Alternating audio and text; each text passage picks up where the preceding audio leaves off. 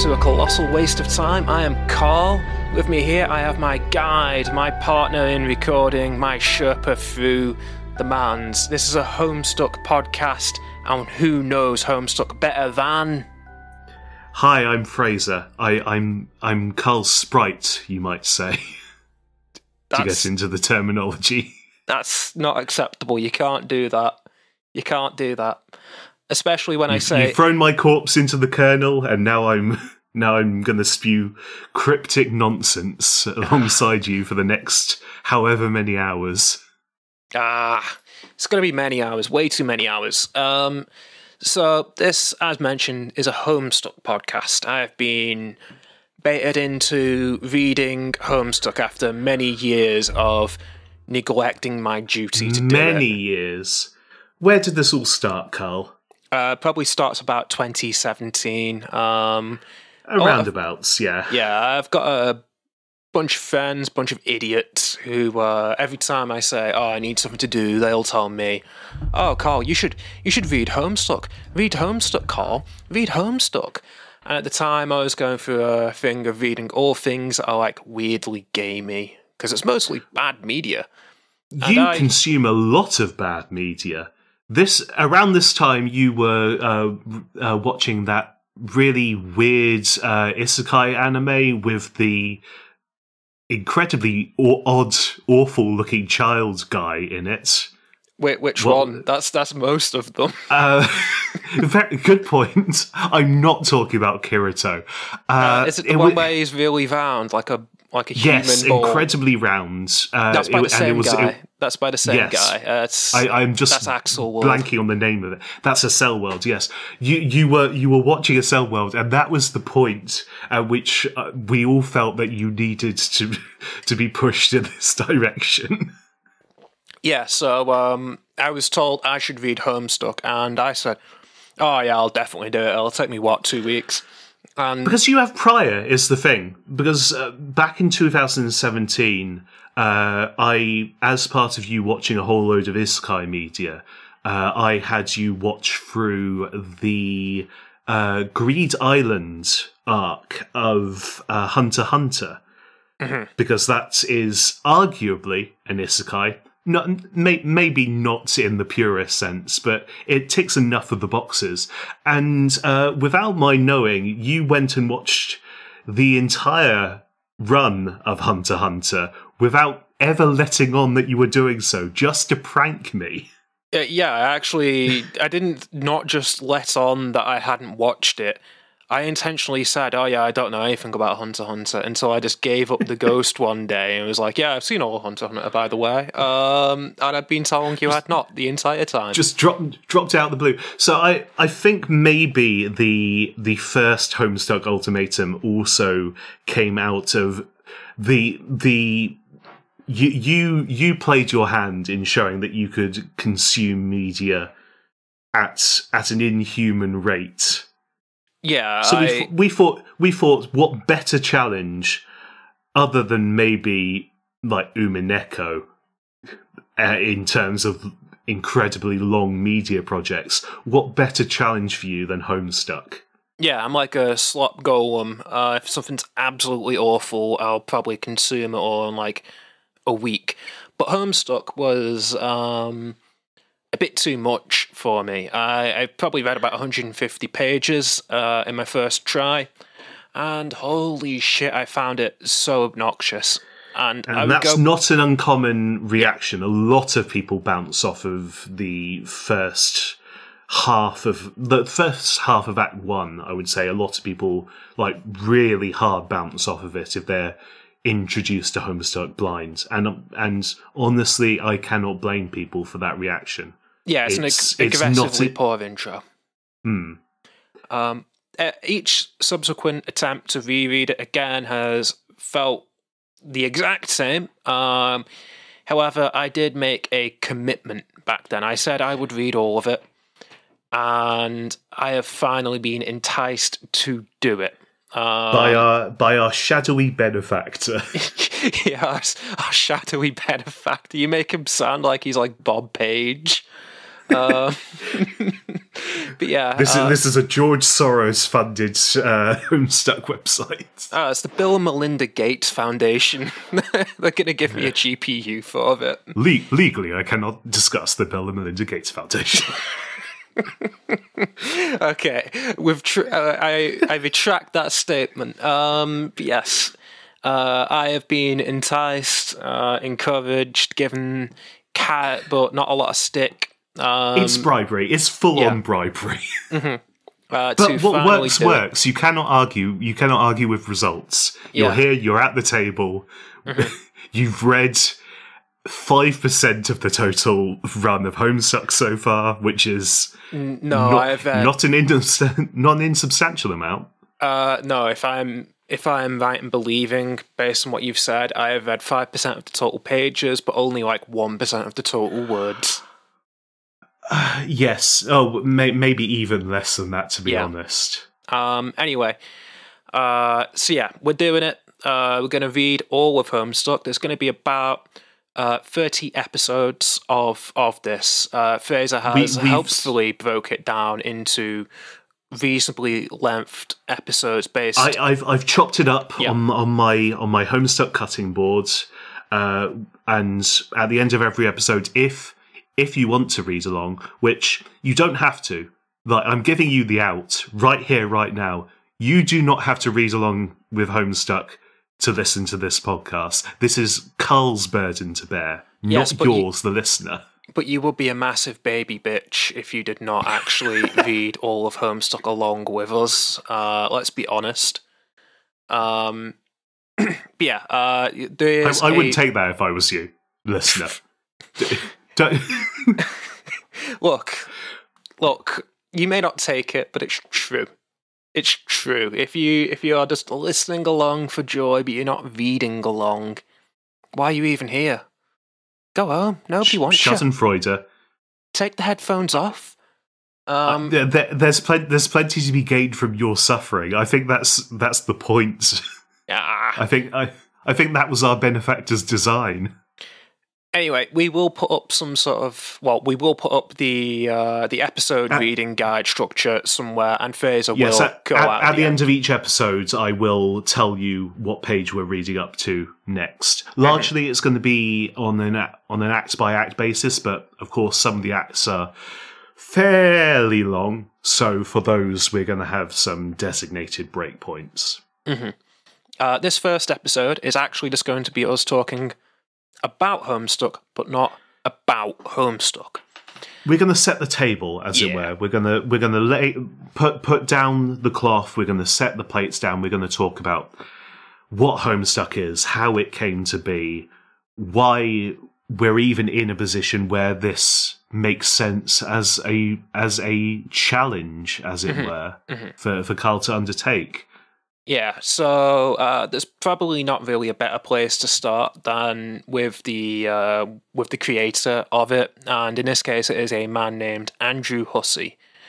Oh, actually, before we even start that, I should say I have never read all of Homestuck, obviously, so this is going to be mostly first reactions. However, we have discussed the first episode already.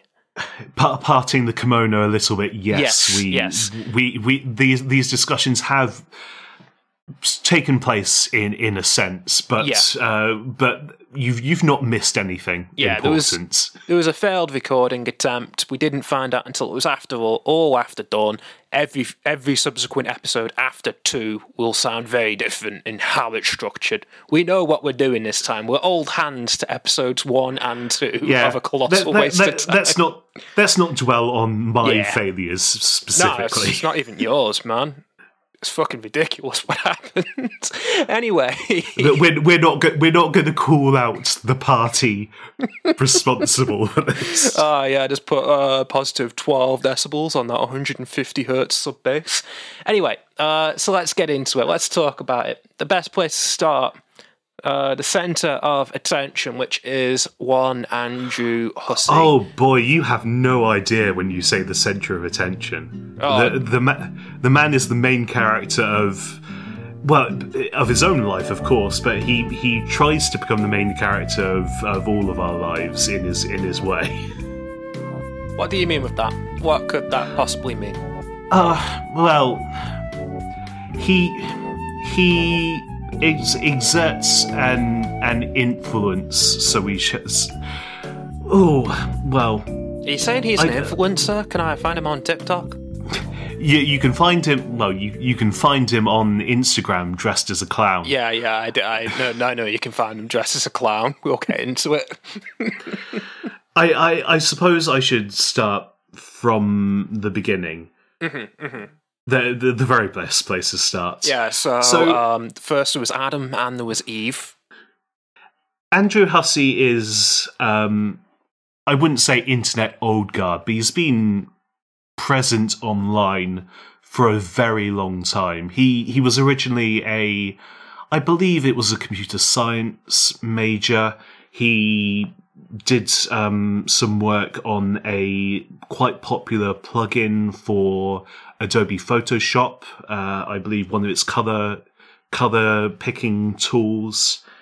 Uh, and from there, he he he gained an internet presence, uh, running a series of kind of quite small, quite lo-fi web comics. This was this was in like the early day of web comics, where you were either a web comic that did uh, the kind of trite video game two bros sitting on the couch talking about how the Xbox is too big webcomic, or just shit posts drawn out and put on the website for everyone to see. So he started with a project called Team Special Olympics, which was a collection of fairly inane ideas for running gags in strips. So there was a strip called uh, a inappropriate time for pie, I believe it was, which was a a webcomic about finding pie in in wacky scenarios. There was Humanimals, which was not actually a plot driven webcomic in any way or even a joke webcomic unless you, your idea of a good joke is grotesque human animal hybrids that was that was a it, it it's it's hard to go back and read because yeah some of those drawings are just mm, unpleasant Yeah, like I'm, I'm googling now, and I can't even find Team Special Olympics in a place that is making it available. And uh, with a name like that, I don't blame you.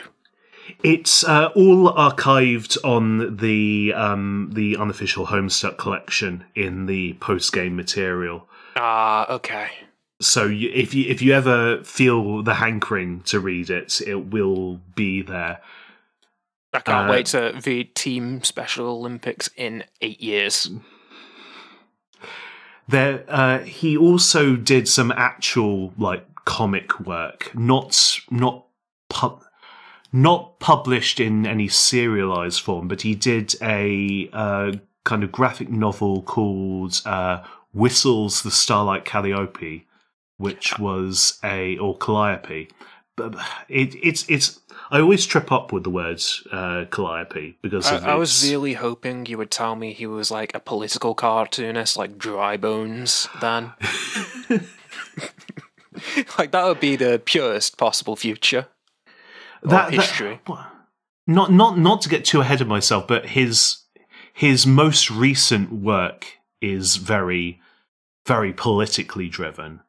I wouldn't call it a political cartoon in its in its uh, structure or in its execution, but it's it's he he has gone into the realm of the political at this point. I dread to think of the politics of one Andrew Hussie, uh, based on Oh, of should, should should I should I go into that now? Should I just have a brief sidebar into where? No, no. what- Let's keep going through the, the life and times of Andrew Hussie here.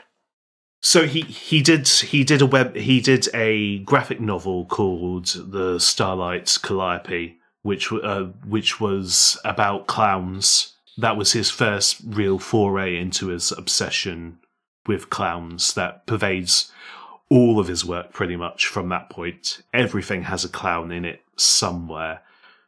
Uh, he also did a um, a full length, unfinished, but still like 200 page long Harry Potter satire fan fiction called Wizardy Herbert.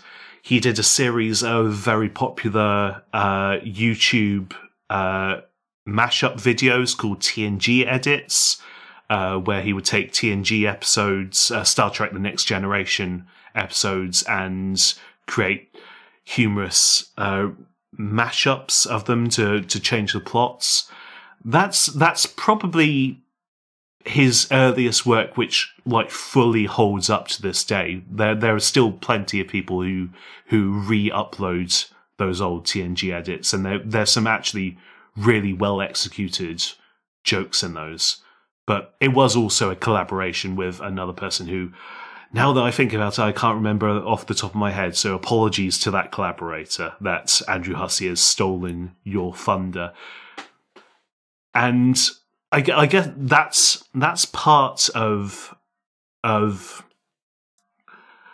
uh, what I originally meant, where where when I said that Andrew Hussie kind of makes himself the main character, in that he he is he is often like the name, like if you if you think about Homestuck and and you have like a kind of broad association with it, like my level of of interaction with Homestuck, or maybe maybe less, maybe someone who's read about half of Homestuck, you would know the names Andrew Hussie and probably Toby Fox. Those would be the two names that you'd know, and you'd only know Toby Fox because he broke off into his own stuff. So but, I'll, I'll quickly come clean here. Uh, until very recently, being like three months ago, I thought Homestuck was Toby Fox. So, well, Homestuck is the music behind Homestuck is largely Toby Fox in that he was the head of the music team from the start of Act Four onwards, after the departure of uh, Bill Bolin, the um, the problematic music guy. Oh, the problematic uh, sleuth. uh, he did bad things. Um, yes, well, yeah, yeah. Uh, uh, we, and we can circle circle back on that, but yeah, no, a large a large part of um, of Homestuck is its collaborating team. Uh, Homestuck is Homestuck has uh, both music and arts contributions from from a wide range of different people. Yeah, it, it uh, casts a big net, pulls in a lot of people, and it it's not really what seems to be the hussy adventure. Um, it's even even the writing, based on what we've talked about uh, prior. He he uses like a system of like fan contribution. Is that right? To yeah, multiple so, of his different stories. So I, I, guess this takes us back to where I left off. So once he once he'd finished up with Team Special Olympics, basically, he started up a new website called MS Paint Adventures, mm-hmm. and this is where he did his first project called Jailbreak. And what was unique in the sense about Jailbreak uh, at the time was that it was almost entirely crowdsourced in terms of uh, its right. Well, not not its writing. Its direction. Its kind of plotting because it started with Andrew drawing up a panel of a stick figure man in a jail cell and asking the the the viewer what does the man do and then people would be able to join the MS Paint Adventure forums and suggest things for the man to do. And then Hussie would draw those out, and then that was how the comic progressed. And Jailbreak, uh, it's it's a it's very much a a test of that system. It's it's not it's not a particularly engaging piece of work. There's there's very little reason to read it at this point, other than for one one specific reference joke that comes up in in in Homestuck a couple of times, but I'm not. Ex- I, I will. I will explain that joke to you when it comes up. I'm not Thank expecting you. to go back and read read Jailbreak. So, But one, the, the sense Yeah, I ahead. get from just hearing you talk about Jailbreak is that it was something that you wanted to participate in, but not necessarily read. It sounds like you want to get your really funny, very original, hilarious suggestion published, and that's that's how you how it runs. yes, yeah, there is, there is a sense of that reading reading Jailbreak. Yes, that's that's pe- people were people were trying to create their own their own jokes, and and Hussie was trying to wrangle that in quite a lot. So when he, when he moved on to his next main project, and as a sidebar, there was another project in between those two called Bard's Quest, but Bard's Quest barely exists and isn't worth talking about. Uh, his next main project was a comic called Problem Sleuth, and Problem Sleuth remains to this day surprisingly popular, especially among people who are aware of Andrew Hussie but don't like Homestuck. And a large part of that is because he takes that chaotic energy that was present from the suggestion system in uh, in Jailbreak, and he quite successfully like saddles and bridles it. He he rides that wave of chaotic energy into something that while not traditionally like making sense, like the narrative is all over the place and it's not the sort of story you could ever actually explain to someone in a way that would be satisfying, but it's still satisfying to read in its own way because because there's that sense of you never quite know what's going to happen yet because that's there's that area of doubt from someone could potentially at any point introduce something new to the story that has to suddenly be accounted for. And that is an quite an interesting element to add to a fictional work and it ends up largely working. Of course people's mileage may vary. There are plenty of people who don't particularly like problem sleuth. And judging by some of your issues with with that style of writing as it appears in Act One, you probably wouldn't like certain parts of Problem Sleuth just because it gets a bit like that. Yeah, so just for clarity here, um, I wasn't sure if like choose your own adventure was a thing that was happening. Like fan suggestion, I'm going to call it choose your own adventure because how it presents itself in the story of Homestuck for as long as he does it for. I don't know how long for. Uh, I actually It's- found it to be up until- obnoxious and distracting. Um, It it ebbs off towards it. dur- I think during Act Four it starts ebbing off. It it it stops um, pretty much completely uh, in Act Five, apart from the suggestions of character names, which are still which are still being accepted at that point. But there there is there is a point in in Homestuck proper where there's this sort of last hurrah for that for that system of writing, like to uh, to to give like one throw throw one last bone to the people who enjoyed participating in the comic in that way. There is a section where where Hussie not to read too much into the work, but he it seems like he's going, "I'll "Oh, go on then, get it out of your system. We'll do well.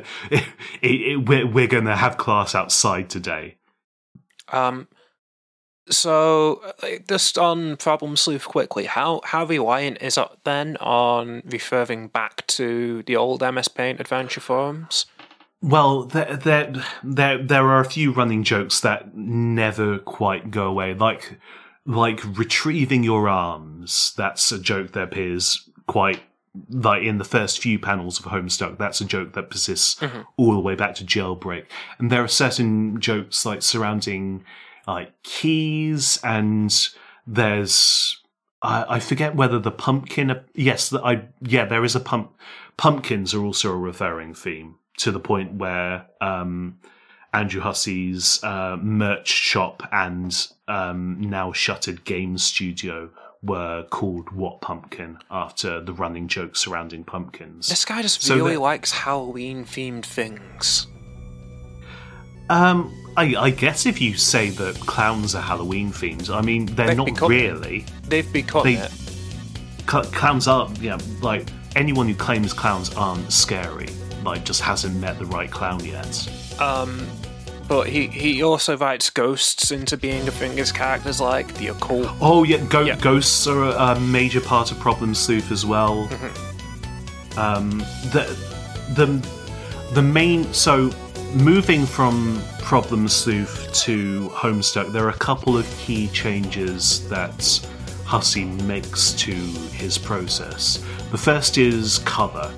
Uh, Problem Sleuth was almost entirely monochromatic, other than some rare instances where he brought in cover Wait. just to accentuate something. Wait, Yeah? the big patch update was we've got colour now. Was that really? I, I did not know that, but you didn't mention that last time. I didn't mention it last time. Uh, n- yeah, no, it didn't come up. But that's well, it it's not it's not that it Homestuck is full like apart from the the character sprites being black and white and a lot of the walls of the houses being white. There is a lot far more use of cover in Homestuck than there was in in Problem Sleuth, which I, I get I guess was a novel innovation for his webcomic work at the time. That his graphic novel work had all been full cover, but all of his webcomics had been black and white, and this was one of the ways of him like advancing the scope of his work, I suppose. okay. Um. So yeah, Uh, and- he he comes on to Homestuck, and obviously the big ambitious change is just that this has colour, right? Yeah, you'd think you'd think that, but all well, I I I- I think it's how how how many pages is it in before? So the well, the first page itself is also animated. Mhm. There's not much animation, but there is a little bit of animation of John looking around his room in the in the first page. So that's another major indication of what Hussey was planning for Homestuck, and this is also much more apparent in the Homestuck beta, which he which he ran to kind of test out his capabilities in terms of producing pages at a at a reasonable clip. Uh, just just to be clear here, animation. What what do you mean with animation in this context? You mean Flash animation. Yes, Yes, there yeah, we yeah. go. Flash animation. this was sort of the uh, the apex of Flash at this time, 2000 and 2009?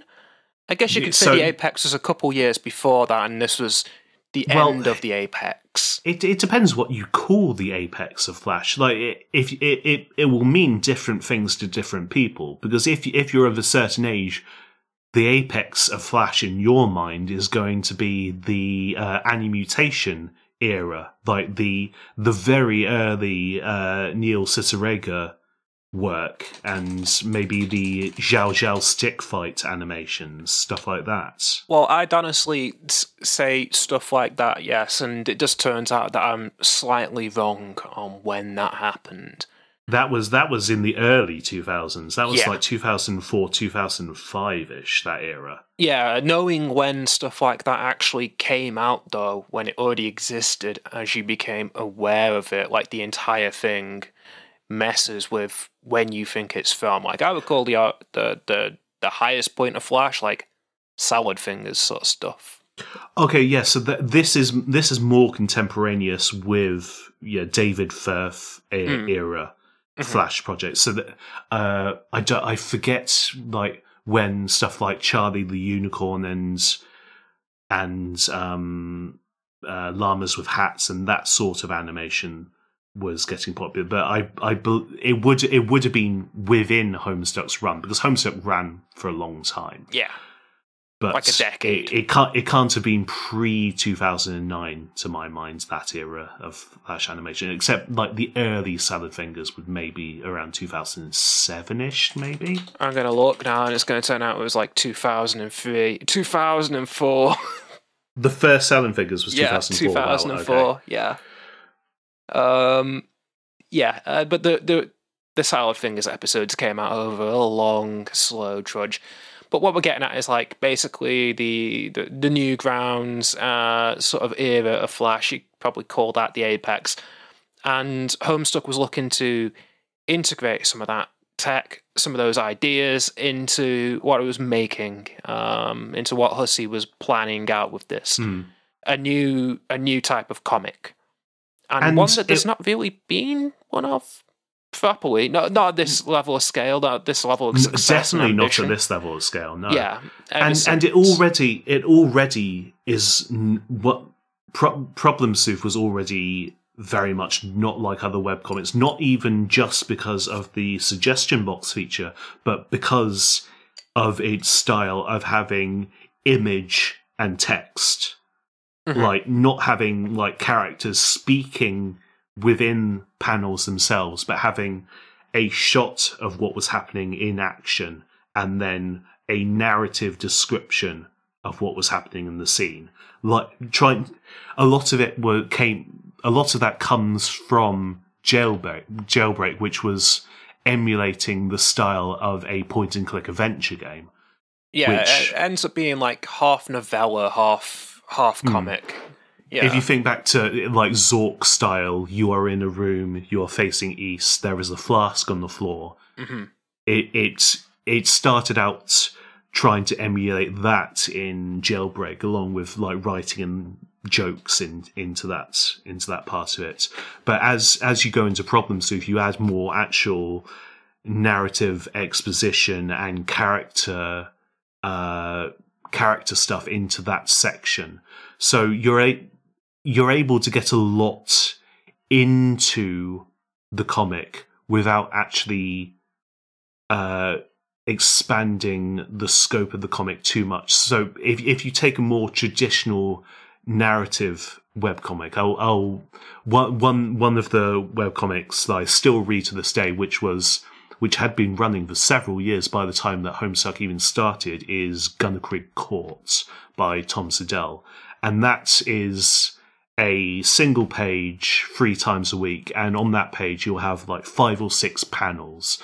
And so a conversation would, between two characters, could take the entire three, page. three or like a month to a month, a month to to progress Oh, you- because oh, okay. because that's you're having a back and time. forth from panel to panel, right? So in, in Homestuck, you can have one panel that is a character doing something, and then you can have the conversation that they're having having during those events underneath that panel, and that's one page that represents like that entire conversation. Yeah. So uh, e- by using that format, you're able to stuff a lot more into the comic than you could via traditional means. I would ask, is it worth stuffing all of that into the comic in all instances? I would say, based on these first 440 pages, uh, no, no, no.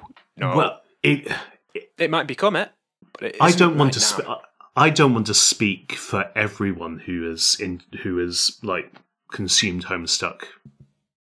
I, I use the word consumed because because, It's like because it feels that way. at the end Yeah. you're very full. very much so. The the the the character interactions are a, is a lot of what make what makes it. Like the, a lot, of, there are plenty of people who enjoy the plot of Homestuck, like the general arc of the narrative, but for for many other people, those conversations between characters that end up not really being quote unquote about anything or progressing any like greater plot thing, but are just two two characters bouncing off one another and revealing more about themselves in the process. Those those are some of the high points of the comic, I feel. You're making me regret this even more, saying that. The Sorry, like- Well, yeah, no, yes, there, there, there is plenty. There is plenty. There is plenty to like about the comic, and there's plenty to not like about the comic. Some of the worst parts of the comic are conversations between characters. Like, if you, if, like, the uncontroversial, like the uncontroversially good stuff about the comic, like the music and and some of the more uh, more grandiose animations in it. Like they're they're ev- because everyone kind of just agrees on that stuff. There's no discussion around it, as it were. Hmm. But But re- regardless, like the the big ambitious thing or the big change from uh, the standard experience here is that uh, Homestuck doesn't just use the artist, the artist, uh, well, the art panels, not artist, uh, as the sole restriction for the story that it's writing. It goes beyond it, incorporating technology like flash animation, so it's no longer stills, but also goes beyond it in terms of boundaries as well, uh, using long conversations that go beyond what can be fit inside of a panel. Um, So th- there's a few innovations here and there, and when you mount those on top of Hussie's already existing innovations, uh, such as having music in his comics, did Problem Sleuth have music? Problem Sleuth had no music at all. No. Okay, that's a new And- innovation here then. as far and as far as I remember, any animation that happened in Problem Sleuth was like gifs of like two or three panels alternating, that sort of Mm. animation. And I may even be misremembering that. That the vast majority of Problem Sleuth is still monochromatic images. yeah, ba- basically what I'm getting at here is that uh, Hussie's going for something very different, very big, very bold here. Uh, he's he's breaking a lot of the conventions and rules about Full- what a webcomic is. is full multimedia. There, Mm-hmm. Uh, and it does it doesn't start off hugely ambitious. Like you you've said yourself, you the first main animated section, like pseudo interactive animated section of the comic, you don't think is particularly good. The the first strife that Oh, John first has with strife. I thought you were talking about um, the the point and click bit then. No, no, no. Well, that's the interactive section. In terms of the animation, I imagine at the time it would have actually been quite mind blowing, I guess, to have it in a web comic at the least. Mm. But, e- But even sh- within this this stretch of pages, we have a direct comparison because we have that fight with John where there where he basically just tries like very very uh, basic animation tries to hit his dad with a hammer, blocks with a cake, stuff like that. Mhm. You have a direct comparison a few hundred pages on towards the end of this stretch with Rose when Rose fights her mum the Oh. animation suddenly becomes quite a lot more intricate. I think that's more a factor of Rose herself being more interesting visually as a character. Well, I, I would I would still say that the effort put the the effort put in and the execution of the animation is straight up better in that second panel. I, there's also experience to be factored in. But anyway, Yes, Um, no, absolutely. what what I've got to say here is uh, the only thing I don't think is particularly impressive about the strifes is just because, well, there were flash animations that were far more complex than Oh, yes, Nightfire, yes. but they'd be Absolutely. entire games on their own. Like, uh, Right. obviously, there is more impressive stuff, but there is at the same time uh, a flash animation section in this 440 page slice, which I do think is impressive, which is the point and click adventure section the where you're and click through. adventure. Yeah, Yeah, and and and I imagine like I I wasn't so I I came into Homestuck at uh, towards the end of Act Four, so I wasn't around live when when this was all happening. But I have to imagine you talked about mind like things that would be mind blowing. I imagine having a point and click adventure section appear in a webcomic probably would have been the big like I can't believe you can even do this. Like you've you've put a game in your comic. That's wild. yeah. I imagine that would have been a reaction back then. Mm. Right now, my reaction is, how long did you work on that for while contemporaneously working on all the other panels that came out before it? Like, how Oh, much so- time was put into these these bits here? Uh, So, well, I, I can t- I can tell you like towards the end of the comic where he's working on like the massive climactic stuff, he would he would drop he would stop working on the comic for months at a time to like coordinate the stuff because you're at that point you're you're working like he has to sync everything with these these aud he he's putting together like musical suites with the music team to cover this entire length of animation and he's syncing everything with the animation and he's getting in all these guest artists to do little bits of the animation as well. So he the the at at the start he probably probably was able to work contemporaneously uh like in his spare time like he he'd probably be doing a couple of panels a day and then work a bit on the next big thing that he had coming up. Because like the pa- the pace of Homestuck in the early days was insane. We're going we're going to reach a, a point where there is it's going to say this is the end of the first year of Homestuck and you're going to be like oh that many panels in a year. Oh okay yeah, I, I can like, already you- say you- like this is going at an insane clip to do 400 odd pages in one year. He's done more than that, obviously, because he's not said that Yeah. yet.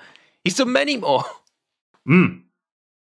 Like, and and it, it's and it's also really impressive that he that even early on he managed to uh, get all of this collaboration stuff, uh, especially with the music on board so quickly, because he he pro- he was probably having these conversations during the end of Problem Sleuth. Like he he he.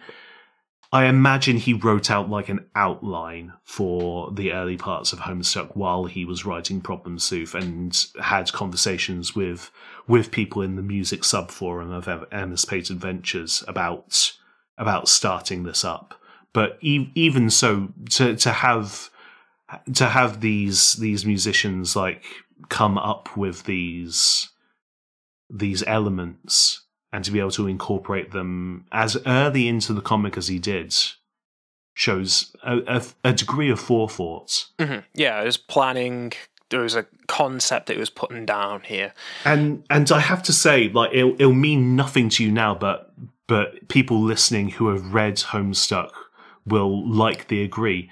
He seeds so many like important plot points very early on, and looking back at it, it is genuinely impressive that he managed to do that.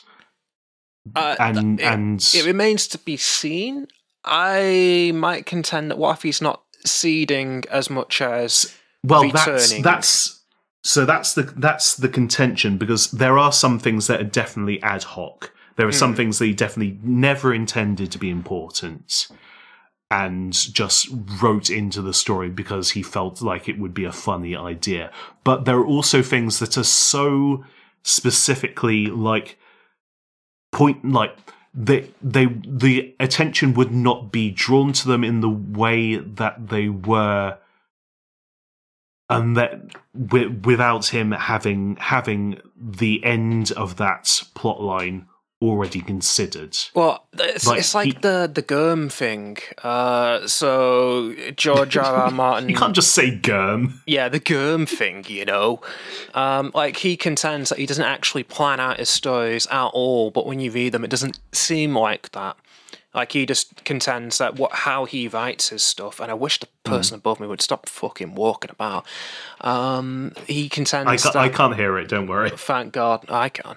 I can feel it. Never mind hear it. Um, he he contends that the way he approaches his stories is that he, he he just makes the characters bump into each other. They say things. Uh, they impart lore and ideas to each other, and that sort of becomes the story. As he's like, well, what would make sense to do next based off of what has ha- has just happened, rather than being like, we're going to go from point A to point Z.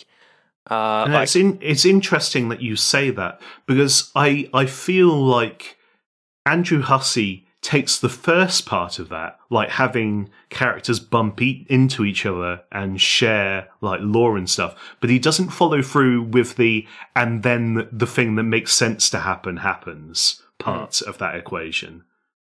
Well, yeah, so far he's done the let's do the thing that makes the least possible coherent sense, uh, but that might be because of the fan interaction. um, uh, I, I, I, I would say, judging by the entirety of Homestuck, that's that's just how Hussie constructs an ongoing narrative. So the way the way I remember he said it at the time that Homestuck was ending is that from the beginning he knew how he wanted Homestuck to end, but you very you very much get the impression I feel that he he he completely lost the way to get there. Yeah, at lost some in point. the woods. Yeah. Mm. And he he like George, George R. R. Martin had famously the um uh it was it the mirror it was it the Meereenese knots is it is it that how he described the Dany plot line where Dany Dany's got all of this stuff going on in Slavers Bay, and he he realized had to spend yeah so he, long. he realized he couldn't get her out of it in a narratively coherent way without spending an entire book Mm. on it. like he has he has like the original draft plan which has his ideas for an ending uh, in it already like he sent that to a friend it's like stuck to their wall um, Hmm. so like he clearly had an a to z but the path to z was not straight um like he, he was more about like we bump into each other until we find z whereas it sounds like you're not saying this is how Hussie does it. But It remains to be seen. We'll we'll keep reading. I Hmm. might come to a different conclusion than you.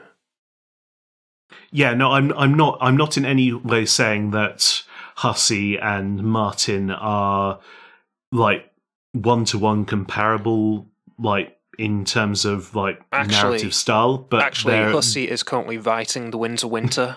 That's why it's taken so long. Um.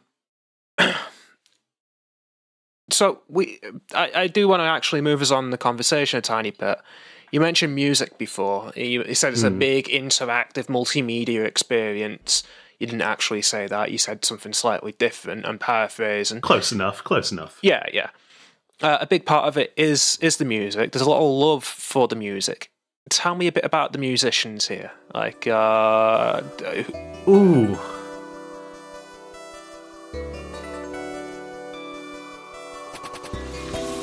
Well, so as I- as I said, the MS Paint Adventures forum had subforums on it. One of which was a music subforum just for people to discuss the music that they they were making in their spare time.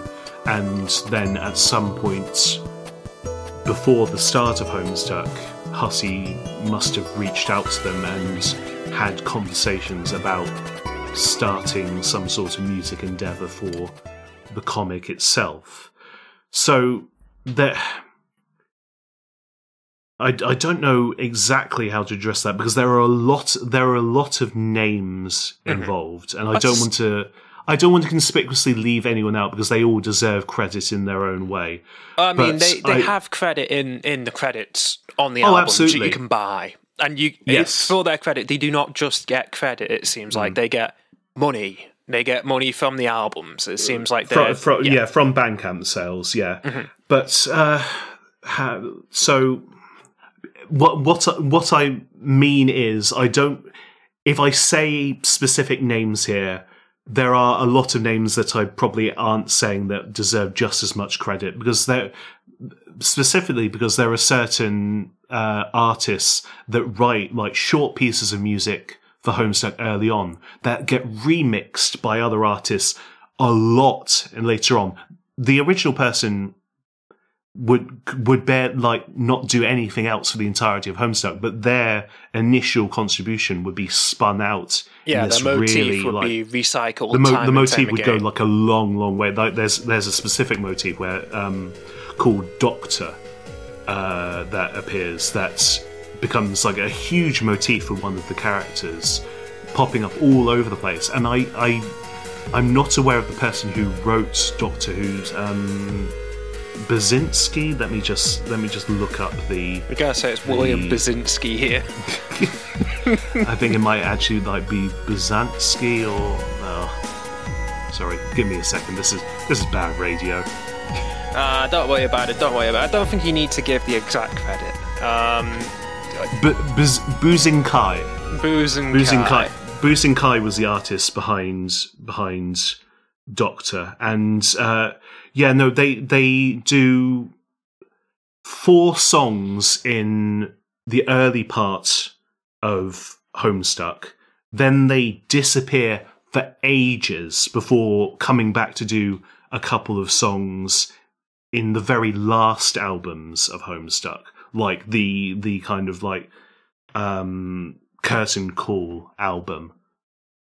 Mm. So like they they they they were a massive contributor to like the the motif setting of Homestuck, but then didn't play that much of a role. Whereas there are also names that crop up a lot, like that, have their hands in a huge amount of the the music, whether by introducing like original stuff or by remixing. So, as previously mentioned, we have Toby Fox of mm-hmm. Undertale fame. For the biggest name. Uh, no, he's not of Undertale fame. He's of Yik fame. Uh, from that one song he did for for Yick. Uh, it's not even a good He- good song in the Yik game. Uh, this is Carl in post. I'm just here to say I was wrong as fuck. This song is actually really good. Listen.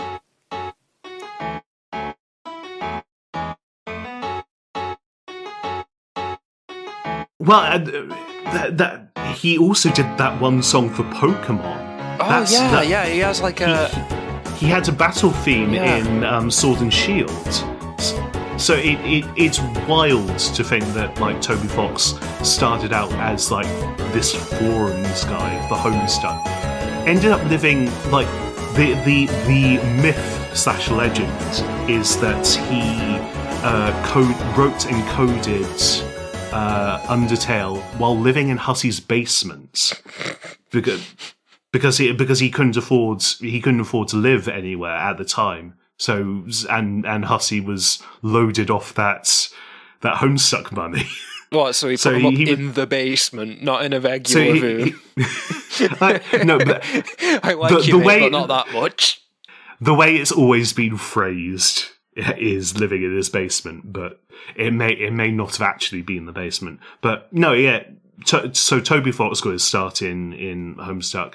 Um, other other major musical artists, I say major musical artists like top forty hit makers, but uh, but people people who worked on a lot of Homestuck music. There's Clark Powell, there's Michael Guy Bowman, there's Mark Hadley, there's Alexander Rossetti, uh, and all the, like James Roach. James James Roach did maybe my favourite song in the Greater Homestuck like oeuvre. Shout out shout out to him. But yeah, no, there well, a lot of these people contributed home music to Homestuck for the entirety and are still contributing music to Homestuck projects. Uh, Hiveswap Act 2, the second part of the much troubled Homestuck video game. Uh, Someday I'll find out what Hiveswap is. I don't know what Hiveswap is yet. We we are not going to talk about the aftermatter of Homestuck until this podcast is over, and this is, I guess, a disclaimer to listeners who have read Homestuck and potentially read any of the Homestuck errata. We are not going to be discussing Homestuck in the context of the Homestuck epilogues, Homestuck Two, or Pesterquest. None of those are coming up. We're not going to discuss any any plot events that become relevant from those. So do not shout at me about certain things that I do not mention. Fraser over it's here not is- relevant. Is declaratively saying end of Evangelion is not canon. It ends with 26. buddy we can have this we can have this conversation like it, our final if if if we reach up the final episode of this podcast and you desperately want to read the homestuck epilogues we can have the conversations but for now, we're not touching it. Uh, are they like the rebuilds of it? Is that what they are? I they're more controversial, a lot more wrong, controversial than the rebuilds. They're not. They're not thematically like the rebuilds. Like if if you're getting at like the main conceit of the rebuilds, no, it's not like that. But they are controversial in the way that the con- the rebuilds are controversial. I'm not But even sure that the far- rebuilds were supposed to have that central concept of what it became. I think it well no because the very the very first shot of the rebuilds is of the ocean being blood red, Carl. So I think it was always the intention. Mm. And and this is a this not not to not to make this into an Evangelion podcast all of a sudden, Look. but there are also other Evangelion side projects that use the same thematic framework, like the um the uh raising games, the the Shinji raising project games had the same conceit like several years before the rebuilds came I, out. I, I- what I'm saying is, I don't think it was meant to be as as central a thing in the way that it becomes, where it becomes the driving force of uh, like the meta the meta universe discussion about what this thing is supposed to be. It, Right. uh, for context to listeners who have not seen Rebuild of Evangelion, it's it's a remake of the show, but it's a remake in a way that is knowingly different from its origin point in a referential way where it's implied in universe that they are related to each other as a sort of hmm. cycle or as an alternate universe, some sort of thing like that. Hmm. And what I'm saying is that I I don't think it was supposed to be that self-knowing part Okay. originally. Fair enough. Yeah. The the point the point I'm making though is that the Homestuck errata is very controversial and conflicts with me- in many ways with the actual main body of text of Homestuck. So for the purposes of this podcast, we're not talking about it. Uh, the one question I do have about the errata is is that also Hussie or is that other people? Parts of it are Hussie. Hussie wrote um, the first part of Hiveswap. I'm not sure how much of the second part of Hiveswap he wrote because at that point he's pretty much checked out of the entire thing. He claim he So claims to have controversial, even he dipped. F- for real. No, no, seriously. like, uh, well, Homestuck Two. That's that's the real. That's the real problem one. So, Home, Homestuck Two, Hussie claims to have submitted the story frame. Like the bare bones story frame to it, and then immediately bounced from that. Um, I don't think Hussie. I think Hussie wrote one chapter of Pesterquest, or maybe two chapters of the fourteen chapters of Pesterquest, and the rest of that is written by other writers. Um, and he wrote uh, a fair bit of the epilogues, but also parts of the epilogues were written by other writers. So, um, but I don't want to say that those that I'm I don't want to say that the problems with any of those in particular are not Hussie's fault because he wasn't fully uh, associated with them. In fact, some of the major problems are very much Hussie's fault. Yeah, it's Like, not not necessarily an absence of Hussie. And there aren't people banging on the door being like, "Where's the Hussie in here?" Yeah, That And sounds also, I don't- weird. I don't want to make it sound like I hate all of the errata either. Like um, I've mentioned Pesterquest a few times, one of the the Homestuck sequel video games, which is basically just a text adventure sequel to it. And there are parts of Pesterquest that I really, really like. They're really well written. Props to the people who who wrote those specific sections. There are also sections of Pesterquest absolute dog shit.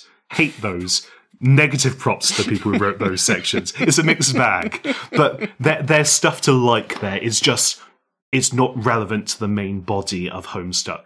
We're we're we're calling Homestuck what it was from page one to the the the the end page, and that's it. Yeah, like page eight thousand, whatever. eight thousand in X. Yeah. Yeah, speaking of the pages. How is it we're getting access to these? Flash is is dead, has been dead for multiple years. You cannot get a Flash to work in a browser anymore. The, the, the Homestuck website is a, a, graveyard of, of mismanagement at this point. Yes, it is very uh, depressing to look at, because, having seen actual Homestuck. Yeah.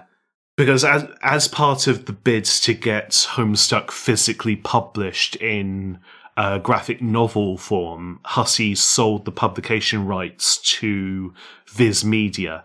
And when Viz Media took over the website, they gutted all of the Flash animation out of it and replaced it with incredibly poor quality YouTube videos, which uh, the issues with those raise, range from, for the basic Flash animations, the videos just being low quality uh, and for the shorter Flash animations, them being just like five second YouTube clips. Sometimes that I think some some of them even have pre roll ads on them. So you'll be reading the red web comic, then you'll get an, an ad before you can watch John beat up his dad.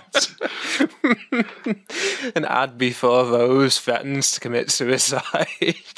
Yeah, and that's that's the most basic of the issues. The worst issues are for the interactive sections, like the point and click venture that you mentioned. They record they record someone playing through those, but they don't do they don't always do everything that you can do in the point and click adventure. So there's content there's just missing at that point.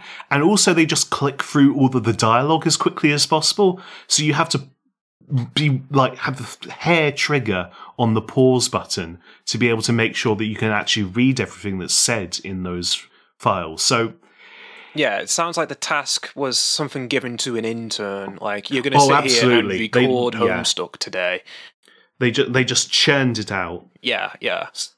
But Homestuck having the the fan base that it does and the kind of like fervor to to to preserve it. They uh, so, some kind people that I do not know the names of, and probably don't want to be named because because I I don't know.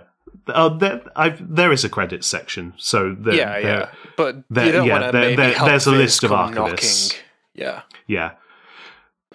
But yeah, so so a, a bunch of archivists put together a downloadable uh, clients where you can read Homestuck as essentially as it was live on the site yeah, as it was it, coming out. It simulates it's, a web browser. Uh, that can... It's not one for one because the ads aren't there. The ads that would usually have been on the MS Paint Adventures uh, website, as well as the the store link isn't there, so you can't. The, like the merch is no longer available. So so yeah, that's that's gutted out of the the top bar. Mm, I but... would like to talk about the ads in a moment. I want us to keep our finger on that because it's hmm. conceptually mm. interesting to me. Um, okay. But the uh, so yeah, it's it's basically a simulation of a web browser that can run Flash inside of it. And let me tell you now, I am absolutely beyond bafflement why it is that Viz has not simply sought to make this just just it just purchase this thing. Ship the things that you do not have the rights to of which there are many i know. Hmm. uh, but just basically sell it as this weird from the ground up original ebook reader. It it it is like it is strange and i i do not know. I, do, I, do, I don't know the business wheeling and dealings. And and there's another there's another thing that we didn't. I, I didn't mention to you the last time we discussed this, but um, uh, you are, are you aware at all of the Homestuck Kickstarter? And oh no, thing? no! I heard something about there once having been a Kickstarter. I do not know anything about what happened with it. So th- this was this was for the development of the video game, which ended up ended up being Hiveswap, which mm-hmm. still isn't finished. But that's that's a whole a whole other kettle of fish in the in the drama around the the Kickstarter. But the as as Kickstarter isn't really a thing anymore. So for for kids who who never back to Kickstarter, God, the idea that they, Kickstarter isn't a thing anymore. It is. It, but it's it's not it's not a big thing. It's not it's not the it's not the phenomenon it was at the time. Yeah, yeah, yeah. I I guess I agree with that. Like, if you were going to launch uh, an independent thing back then, your your entire promotional campaign would be a Kickstarter. Yes, absolutely.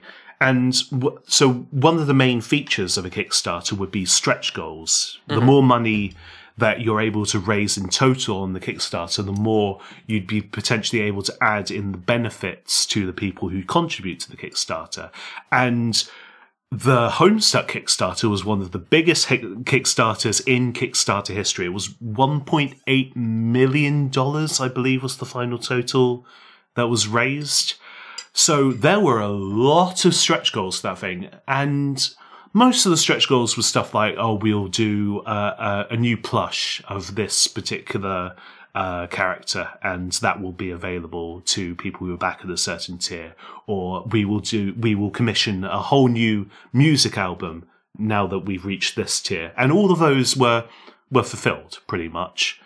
Uh, but there was one Kickstarter um, stretch goal which ended up not coming to fruition. And that was that for one of the Kickstarter goals, Hussie said that the entire uh, archive of the webcomic, once it was complete, would be put on a USB drive and shipped to backers as an off as an offline archive.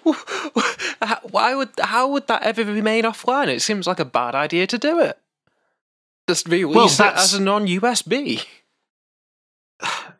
Yeah, I, I guess I guess it was just like a Kickstarter. Like it was, it, the USB was meant to look like the the Sburb launch disc. Oh, Like it was a whole, it was it was a whole like Uh, thematic thing. Like you would you were meant to like be able to plug it into your laptop, and then it would look like it was installing Hub Sburb, and then you'd have Homestuck on your laptop. Yeah, Homestuck and uh, a malware warning. Um, Yes. So- so, that never happened. But Is this the post unofficial? uh, post Viz site? this was pre-Viz. This Pre-Viz. was several years pre-Viz. okay. So this that's what the unofficial Homestuck collection basically is. But it's, not only is the Homestuck the unofficial Homestuck collection Homestuck in a sort of faux web browser, it has these kind of strange like video gamey elements to it, like state like unlocks. Hmm. Like you you unlock access to listen to the albums as you progress through through the story and once you have a completed save file, you have like these quote unquote like new game plus things where you're able to access like the spin-off webcomic uh, of Homestuck called Paradox Space. You're able to get uh, access to the archival version of Namco High. We, we, I don't even know when we're going to touch Namco High. Maybe in the in the halfway episode because that's that's an entire thing. What the fuck is Namco High? Yeah, okay. it sounds we're- like we're- it sounds like the fucking uh the really bad anime that I made you watch. The the bloody What the Phantasy Star Online 2? yeah, the the one where they're in high school. They're in a fucking Sega high school. Oh yes. Oh yes. No, it is. No, that is. It's. It was a dating sim commissioned by Namco about what? about a high school full of Namco characters that you you arrive as one of the cousins of the prince from Katamari Damacy. And you arrive at Namco High School and you get to play a dating sim where you date other Namco characters. And Namco outsourced the making, the, the writing of this partly to Andrew Hussie. And How part of the deal was that door? I have absolutely no idea. And one of the one of the things that this means is that Namco High has Homestuck characters in it and is part of the Homestuck canon. Can I make John Egbert date uh date Mappy? No, J- John is not in it. Ah. Uh, different. There, there are only there are only a couple of Homestuck characters in them, and you've not met any of them. I'm afraid. Uh, is Mappy in it? Mappy, no, Mappy isn't in it. The cop, the cat cop from Mappy is. Ah. Uh, what's what's her name? Uh, bu- bu- bu- bu- bu- uh, Meowki. Meowki is in it. Don't, don't care. Don't care. It's not Mappy. Do you want me to go through the uh, the Namco characters that you can we, date? we'll, we'll get to it. We'll get can- to it. It's obviously something Okay. we're going to have to touch here. Um, right but no but that's the point like that was a like a really bit weird bit of internet errata that was made that was completely taken off the internet by Namco in like 2015 but has been archived as part of this part of this project Thank like you can play it in this fake web browser now Thank God. and it's wild it's, it's a wild product and uh, i'm amazed they put it together honestly Um, so this is a free product, by the way. It's how we're choosing to consume Homestuck. We're not. if you if you want to read along, it's probably how you should consume Homestuck as well. Yeah, in you- all honesty. You absolutely should not even attempt to read it on the Homestuck website. I'm sorry if that deprives someone of some income somewhere down the line. Uh, although at this point, since the publication rights have been sold off, it's probably more rentierism. Um, but yes, uh, I recommend. yeah, sorry, to, sorry to the clowns at Viz Media that we're not we're not directing people to your bad websites. Yes. Um, uh, you, you want to go to the unofficial Homestuck collection. Um, that's, that's the place to be. Uh, but obviously, the thing that you mentioned before is something that the the website, uh, the collection, doesn't attempt to archive, which is the advertisements. Tell me about that. There's and the yeah. community and, and it would be it would be far too much. It would be far too much efforts to to archive any of those ads because it would. I don't even know if old ads show up in the Wayback Machine. I think I, think it was. think you'd need to have the source. You'd need to have the source images to try and do it. So you'd need to be able to so I- find them, which I imagine. I think a, so. I think a lot of that is lost. Like I have seen like screenshots of some of the uh, some of the weirder ads that uh, were on there. Like there, there was an ad on the top of Homestuck for a while that was just an ad saying "Become a baby" in, for, in real life, and it was like so. So yeah, I should, I should, I should explain. So the ads on Homestuck, like quite a lot of webcomic ads at the time, were run through uh, Project Wonderful, which was a service that lets people like buy on demand ad space on specific sites, and the prices would scale with traffic. So if you had a popular webcomic, the ads on your front page would be worth more. And the way the way Homestuck is set up, you get a lot of page views on Homestuck because because like you're reading through panel to panel, so you're reloading each new page. Yeah, so you're um, getting a new ad view at e- each time. Yeah, and, and the ads are prominent. is usually just one panel. Like they're, Hmm. they're not usually multiple panels, at least not yet. Um, so So as you're going to be going through a lot of stuff. As Homestuck grew in popularity, the value of the ads understandably shot up, and so there was quite a lot. There was quite a lot of ad revenue coming in. But the thing, the thing is, if anyone can buy the ads and, and your audience grows as as the ads increase in price, eventually there's going to come a point where people start gaming that system and start playing with it. So there was a there there was a tipping point in Homestuck's popularity where the ads essentially became in commun- community in jokes. They they were used as a kind of hosting spot to links to like community fan pages or fan comics or sometimes other webcomic artists would specifically draw like the Homestuck characters in their style for the ads that they specifically put on the Homestuck page. And that and that became its all like whole little ecosystem for a while. So in t- in terms of like income streams for Homestuck, there were a lot. There were there was the ads, there was the music sales, and there was the merch sales. So Hussie Hussie made bank Yeah. off of off of Homestuck, And that's before he sold publication rights. And that was before we yeah, that's before he sold it to Viz. Yeah, Mm. Uh, by the way, uh, quick question about the. Uh, you mentioned he sold it to Viz, yeah. They. Hmm. You mentioned physical media. yeah. So uh, Homestuck has the first half of Homestuck has been published in physical volumes. I believe it's in six hardcovers.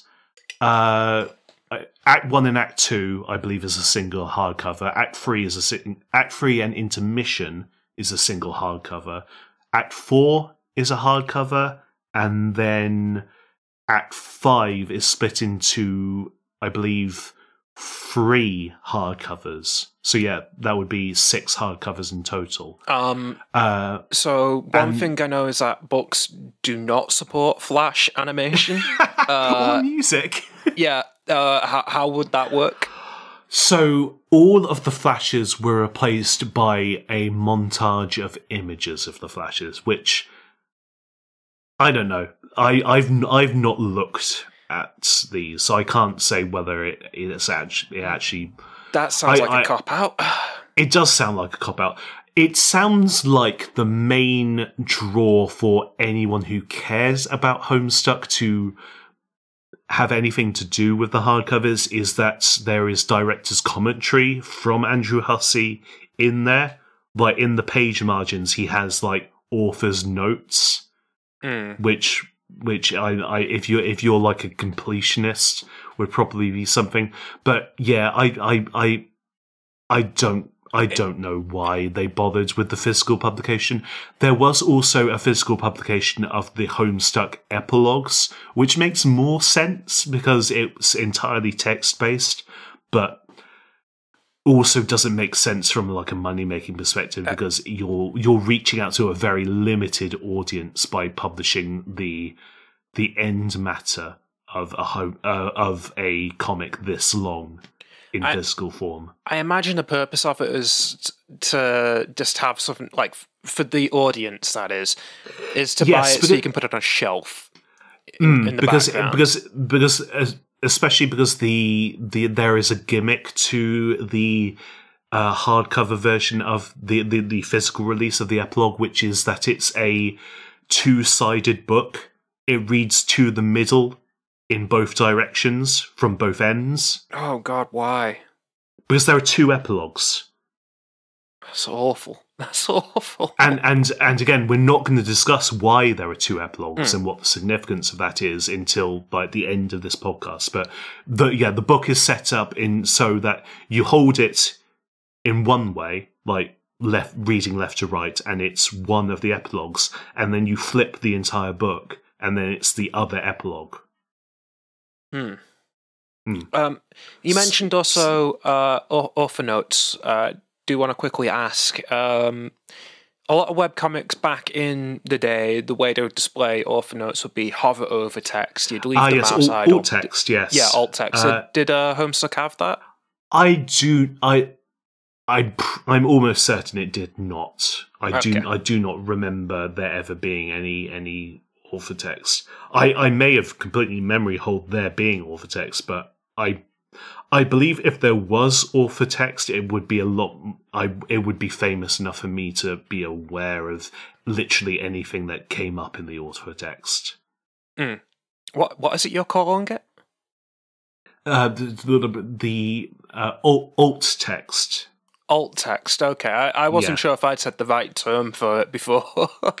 um, but yeah, like I, I just remember that you could just leave the mouse hovering over images on a lot of old Hmm. webcomics, and it'd be like two thousand words of what the joke actually means. You'd be like, Jesus fucking Christ! Right. Yes. Yeah. So I believe Penny. That was Penny Arcade did that specifically, if I remember. Mm. But there were also other webcomics which would include like a secret extra joke in the alt text, Yeah, like yeah, a, that, like that a was also second quite punchline.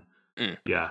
Um, so what what else is there to say about the the community that's sort of built up around Homestuck? Obviously, you've got them There- funneling money into this thing, buying Hmm. ad space to sell nothing at all. yeah. Um, like, where does it go? I, like, So I, I do plan on us having like another episode at the halfway point of the comic where we discuss uh, the community and their like actual output in more detail.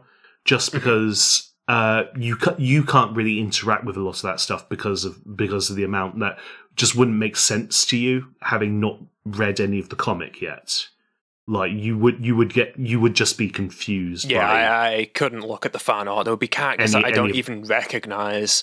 exactly. Be like, oh, that's famous, famous Homestuck character, Dogman, and I'm like, Karkat, you know Karkat, you know the name Karkat. yeah, I don't want to say least. an actual character name because if I said something that isn't actually a character's name, now it turns out later to be a character, I'd, I'd feel very proud about that. to have made But- up a random name, Dogman.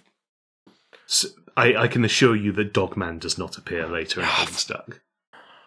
Yeah, we, while while we can't really talk about the the output of the fan community, I guess we can briefly talk about ju- fa- fandom as a concept. Yeah, was was kind of nascent at the start of Homestuck because like internet internet communities at the I don't I don't know when Tumblr first started becoming a big thing, and it's like 2010-ish, 2010 and to maybe a- 2012. right. So I, I think maybe Homestuck might have been one of the first big internet fandoms. Like if if if people think about fandoms these days, they'll think about obviously like the big three, which would be like Supernatural, Doctor Who, and Sherlock. Those are the ones that that that everyone is aware of there being huge fan communities for. But there there was a time on Tumblr where you could not not be exposed to Homestuck for how much Homestuck the home how much the Homestuck fandom existed in that space. Mm. And So I- I'm going to disagree with you quickly, just because I used Tumblr in like 2008, 2009. right, so um, that would I be did- before Homestuck was big. Okay, okay. Well, of course, Because yeah, Homestuck 2008. start- yeah, it starts in 2009. Like, I Homestuck remember, starts in 2009. I remember um, starting a Tumblr exclusively to show a girl who I liked how to use Tumblr. uh, and then never using it myself after the first week because all of the Hmm. posts on it was people posting like self harm images. Tumblr Ah, was fucking right. terrible. Oh, yeah, and we're not. I, I, I do not want to get into litigating like the bad elements of Tumblr. Yeah, like yeah. that. Yeah, like that, that's just a site where the community gathered outside of MS Paint Adventures. It Hmm. was a, a, a nexus. But th- there is there is a point in like Homestuck starts in April of 2009, Mm-hmm. and there is a point i i i want to say probably in late 2010 where Homestuck like blows up. It's a, it's it's around the end of Act Four and the start of Act Five, and this is some may say coincidentally, some may say not coincidentally, around when the trolls become a major part of Homestuck, and that is that is the the main thing that hooked a lot of people in fandom spaces. To Are you saying I've got to wait until Act 4 to finally find out what the fuck a Homestuck troll is? no? Okay. Because God. that's not when they're introduced. That's just when they become a major part of the story. Okay. I was afraid then that like I, I had to go all this time to to actually know about the one thing I have heard about from Homestuck. Hmm. But so, like, a major part of like fan interaction in those spaces with Homestuck was the concept of like a fan troll, because trolls were introduced in such a way that it was very easy to create your own original character. Like, you were given like basically this free framework to say, "Hey, these are the tools you need to create a character in this in this like setting that is unique to you essentially Well, yeah, it's And you can- some eyes, and some horns, and you'd be like Right. a grey colour. and it'd be very easy to draw like very easy to create a, a character creation tool based on homestuck assets for so that was what a lot of people would do You, you And might it say w- I, I I did that for our Discord channel logo. you might say that I went through like twenty different ones. There were so many. And and this is something that is I don't want to say it was unique to Homestuck, but it was it was a part of Homestuck that wasn't really a part of a lot of other fandoms. Like if you think about like the way that you can self insert into a lot of properties, the most you ever really got was like the Harry Potter model of self insert, which was like what is your house? Like, here is one of four character archetypes that you could be. Pick the one that you're going to be. Oh, I'm going to go with the, the regular person character archetype. do, you, do, you, do you want to be a do you want to be a regular person, a nerd, a boring person, or evil? Those are the four archetypes. But I'm going to go with the blue collar job archetype. the the but, destiny but, of the Hufflepuff but with the, then with with Homestuck, Homestuck added enough like character elements where I I I can't do the math off, off the top of my head, but it was it's probably about twelve squared iterations of character archetypes you can create in in terms of Homestuck trolls. So that's that's 144, isn't it? 12 squared. I'm not a maths guy, but yes, yes, it is. Yeah. Yeah. Uh, I, I don't get what you mean with character archetypes here. If you if you've come up we'll, with an actual number and you think that is an accurate reflection, and it's not an insane amount of num uh, insane number. so, but that's that's that's that's not that's not getting into the ways you can customize the appearance of your character. That's just like the background of your character when I say character archetypes, like the things that would.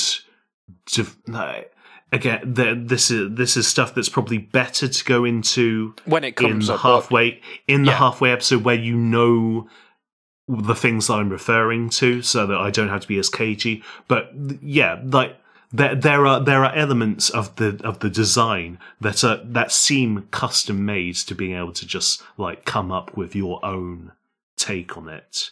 Okay, uh, just just for uh, disclosure here, uh, uh without spoiling it at all, is the Jarvis Cocker uh, Homestuck troll I made uh, an accurate reflection based on these apparent archetypes?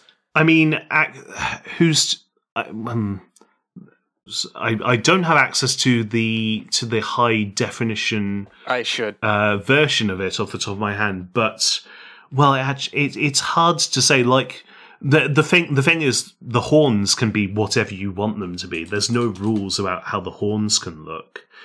Uh, and I think the clothing is lore accurate, but I can't actually tell through through the the icon that I have here. But it look it looks it looks reasonable enough as as fan trolls go.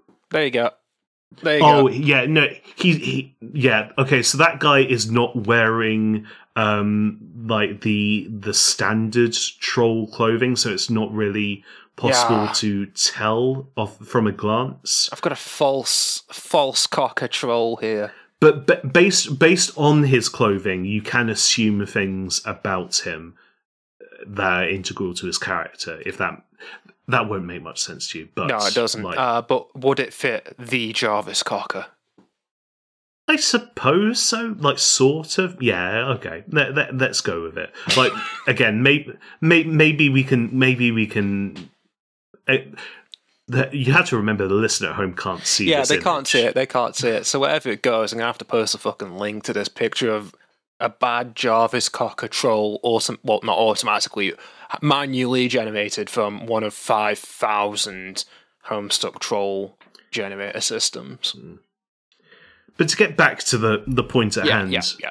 the fan the fandom of Homestuck is is a beast. It, well, it was a beast. At this point, it's it's it's taken so many kickings. At this point, it it's it ba- it barely exists anymore. Espe- especially can, with with developments in recent years surrounding Homestuck.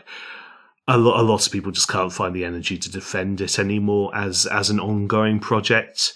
But in its heyday, the fandom was large, it was passionate, it was creative, it was overbearing at times, it was absolutely cringe. Yeah, in a lot of in a lot of ways. The most which, mockable uh, community I have ever seen. Uh, and that whole community moved lock and stock over to Undertale the moment that happened, and that became the same. I wouldn't say the whole community, but yes, there were there was by and large because Un- Under- Undertale came out a year before the end of Homestuck, so Homestuck was winding down at Mm. that point. So, Toby Fox had a lot of goodwill within the Homestuck community, so the early, the definitely the early adopters of Undertale were all Homestuck fans. Uh, All I know I think that- I think the home the Undertale fandom definitely inflated beyond the scope of Homestuck. Like there were plenty of people who played Undertale Yeah, yeah, yeah. and got, got really into Undertale that were never Homestuck fans. Let, let me reframe it a bit.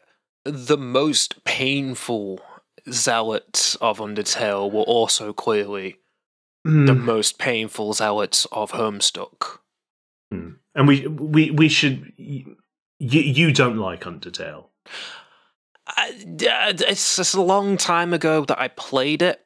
I may have misjudged it at the time. I didn't like it, but I I didn't like a lot of the way it was written uh, that I'd seen.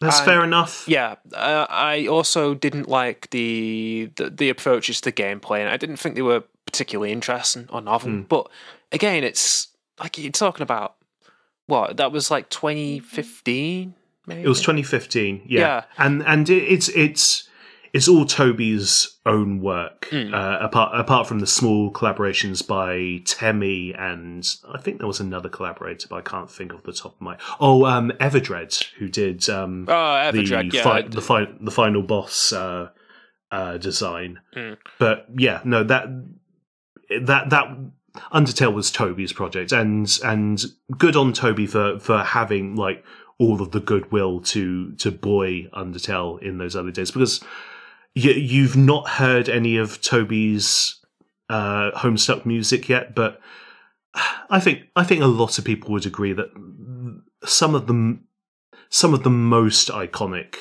moments in Homestuck from a musical standpoint are Toby Fox Mm.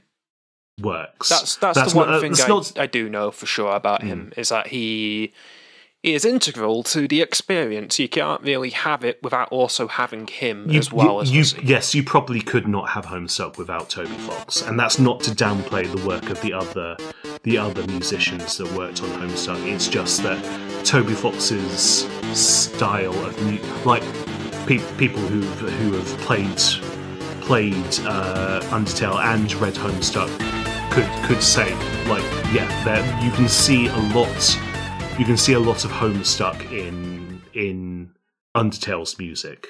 Yeah, it's, it's shared artistic vision. And in, vice in versa. ways yes yeah yeah Um, so yeah, like the the community um, aggressively cringe, uh, the most cringe, But- the most easily and- but- bullied. But but to to to be generous a lot of communities were cringe Uh, there's communities, but there's like uh, uh, this is a, a call exclusive dividing line here. But for me, this is what helps uh, figure out wh- whether it is cringe or not. It's when it evolves from being a community to being a fandom, something that goes from identifying itself as a bunch of people who mutually like a thing to a group of people who exist exclusively to like the thing Yes. and talk about liking the thing, which is Whi- which is a, a bit ironic considering we here in 2023 are recording a homestuck podcast but yeah, but we're doing it in a, a different way. We're doing it in a we're, we're, I, I'd, I'd like to think we're going to take a bit of an academic approach to this. yeah. We're going to be very intertextual over here. and and and I like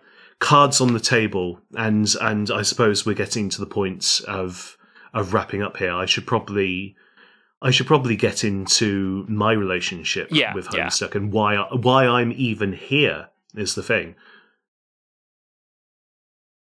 okay. because yeah so I I was introduced it to Homestuck in like I said around the end of Act Four, and this is this is where it was blowing up. Like I had I had some some friends who who when we were together at one point were talking about like, oh, did you see did you see the the update today? Like it it, it, was a three minute long animation. Like it's it's crazy. And I was like, "Hey, what, what are you talking about?" Oh, it's it's this it's this web comic. And no, but you you said there was there was an animation. Oh yeah, no, that it's it's it's the end the end of the act, and and the the author's done this like huge like like game changing animation to go with it. And I was like, "Oh, cool, I'll, I'll check it out." And similar to you, I read the the first part of Act One, and I was like, "Now this is shit." I, I, I want nothing to do with this. absolute garbage. Uh. And and so I, uh, a few months go by, and I start seeing more and more people talking about it because this is this is going into like the big inflation of the fan base that happened around Act Five when the trolls started being introduced, and I was I was like, uh, okay, I guess I guess I'll read it then because this was also a point in my life where I I had I I I had a lot of time on my hands, a lot, and and the the the impetus just sit around all day, basically just wasting my time. So this was why not? Two thousand and this was 2010 to 2011. This is so not not to get too personal, but this was this was the second year at university uh, for okay. me. Mm. And I was redoing the year because I had failed a few modules in the first year for mental health reasons. Mm-hmm. So I had about four to five lectures, uh, hours of lectures a week for the academic year. Yeah, that's, so, that's not a lot. So yeah, you, you've got hands. you've got free hands to do this. Yeah, and I was in a bad place mentally. So what better to do than just sit around reading a web comic all day?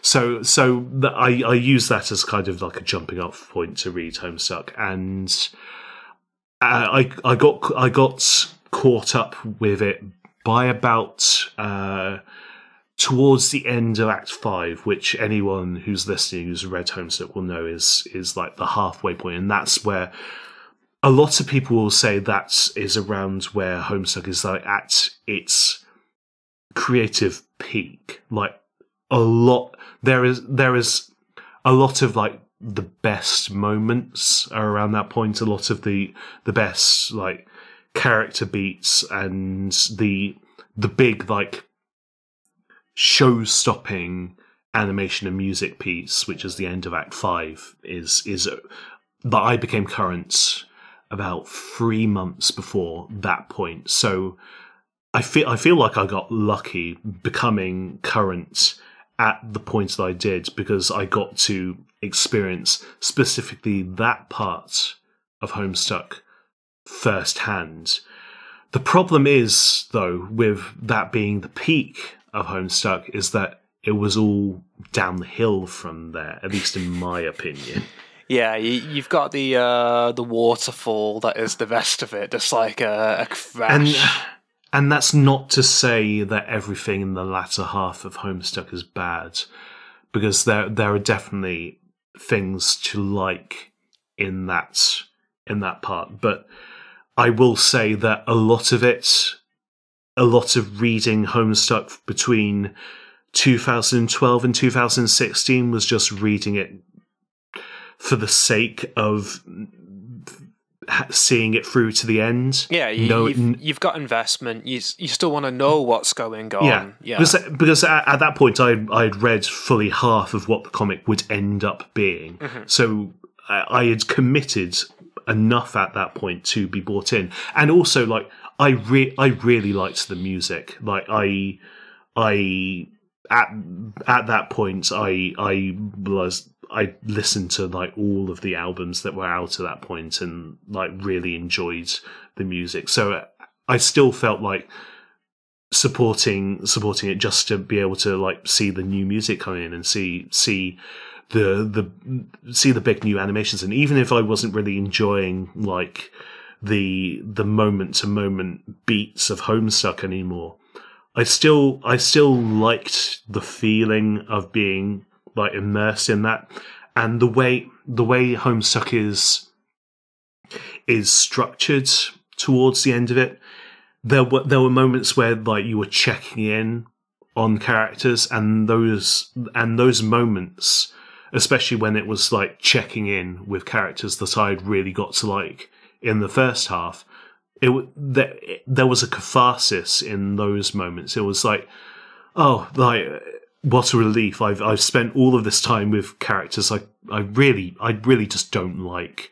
Like yeah, I, I, I find fundamentally the ones you do like. Yeah. like it's like oh I get to I get to hang out with like and and not I I guess like card again cards on the table like one of my favorite characters in Homestuck is Dave and throughout like throughout Homestuck, even even in the like the darkest moments of Homestuck in terms of I feel like its general narrative quality, Dave is like a beacon to me. Like every every time Dave shows back up again, I'm like, thank God, it's Dave. D- Dave Dave is a port in the storm. Dave is Dave is I can relate to to Dave in in just being here. So. Mm it that that's that was like a positive in those moments, and then like yeah, you get you get towards the end of Homestuck and you there is a there was a feeling in the fandom at the time like you're you're spinning the wheels here. A lot of this has obviously got out of out of Andrew Hussie's control. It doesn't seem like he's he's really into it yeah, anymore. He, like he burning he, goodwill, he, I guess. With, he with he was burnt. He was he, yeah, and sometimes it felt like he was burning the goodwill deliberately. Like he he has been fairly candid in recent interviews that he just doesn't like Homestuck fans, and there's there's part of me that can't blame him, but there's also part that the yeah, but there's also part of it where it's like part of it's it's your fault kind of. The you encourage you, there there were times where you were just encouraging bad behavior and you probably don't want to admit it, but you are as m- as much of a problem in Homestuck as you are not a problem. And as much as he, as much as Andrew Hussie would want to distance himself from Homestuck, he can't. He, it, it will always be his opus, whether he likes it or not. Just because, just because of how far he took it, just because of the he could a thing I have always said to myself is that Homestuck could have ended about where I caught up with it. It could have ended halfway through, and it wouldn't have been. It wouldn't have been like narratively complete in the way you would say a series of books could be narratively complete. But there's. I feel like there comes an a there comes a time in a lot of people's life where they can look at stories and they can say, "Well, I know that no story can ever be fully complete. I know that that, that any any time I finish a book, you could potentially keep writing that book into infinity. You can just keep following the characters past this point and see what they're up to." And I feel like Hussie got caught in that trap at a point. He he reached a satisfying climax and he just kept going and going and kept following the characters past the points where it, it was interesting to see what they were doing anymore. I would and then even there's, there's something I, I should bring up here. This was about the peak of Homestuck that you're talking about. Mm he was also making the most money then, presumably. Yes, absolutely. And this was around when the Kickstarter happened as well. So mm. again, like maybe maybe he spun out his original design. That that that's that's both a cynical way of looking at it and also looking at Homestuck as it is now. Probably a pretty reasonable way of looking at it, just just based on the general kind of vibe of late era Homestuck. yeah, it's it's like his career at that point. You don't always Hmm. turn up to work rosy. Well, you, you're a fucking idiot if you turn up to work rosy, cheating me. I can't wait to get this one done. Another shift in. Um, like, yeah, like I can Yeah. understand why someone might get burnout in year seven of a ongoing project. Um, Absolutely, yeah. One quick And- aside as well. Uh, did you ever did you ever talk to the friend who mentioned the animation about it again? Oh yeah, yeah. Okay, I just wanted to make sure you you, you chatted. It, it, wa- yeah, it, it wasn't it wasn't a one off thing. I don't know why I wanted to know that. Hmm. It just seems like there's maybe something being set up here now. Um, No, no, no. And then we fought to the death uh, over our favourite troll. Um, uh, yeah. I, I, I, I believe I remember who their favorite troll was, and I don't really agree with them. I see why it was. I no, no, knowing knowing them, I understand why they were their favorite troll, but I just no. You But again, disagree like- with who their favourite troll is. Not, not you disagree with them being the best troll, which is an arguable set of circumstances. Look- you disagree with who they are allowed to have as their favourite. What is Oh, this? well, eh, eh opinions, mate. Ho- eh, home- eh, y- y- we we will get into it, but there are some controversial characters, and and that's in a that's in a good way. I want to say, like not not the bad sort of controversy. There are there are some characters that are so like morally grey, like they're they're they're kind of just hopping off the chromatic spectrum and into like color appearing on the white to black There and they they they they are like the nexus points for some of like the most heated conversations about homestuck so it'll be interesting to get to to those but Yeah, yeah. Like uh, I've heard there's some some dicey stuff. Uh, There- heard- there is also some- there is also some dicey stuff that is to do with Andrew Hussie as a person, as and and just just the style of writing and the voice he was adopting at certain points. Yeah. like there there are He's there are slurs. edgy. There the, he is a, he yeah he's an edge lord. In fact, He he likes using certain slurs. Yeah, what I'm going to say is that so far my knowledge of Hussie is he, he sort of sucks. he makes quite a lot of jokes about race that he's not in a play position to make jokes about as as an incredibly white man. I'm not sure really anyone's in much of a position to to make lots of jokes about race. If you are, I'd say there's some questions to be asked about why you're only writing these jokes. Uh, like it depends on what the jokes are, obviously, but there's only so many jokes that can be told. Well, the, the, he, he- one of the one of the one of the biggest uh, dramas in Homestuck as it was going on was related to a joke about race, and he got massive fan pushback from it. So read into that what you will. Yeah. Mm. Um. But yeah, like it, you mentioned politics of of Hussie. Uh, is, is there something more here? So he is broadly a leftist. Mm-hmm. and early, early on like you can see that like he, he he's he's not really very political he, he he mentions obama quite a lot in in the way that like like in in in a vaguely in a vaguely positive sense in- Honestly, in, if you gave me an opportunity to guess based on those first chapters, I'd actually call him a reactionary lib. Well, he maybe he was at the time is the thing, because all I can really go off of is his most recent work, which is a video game called Psycholonials. Uh, and that is a visual novel set during the pandemic about a anarchist revolution in the US.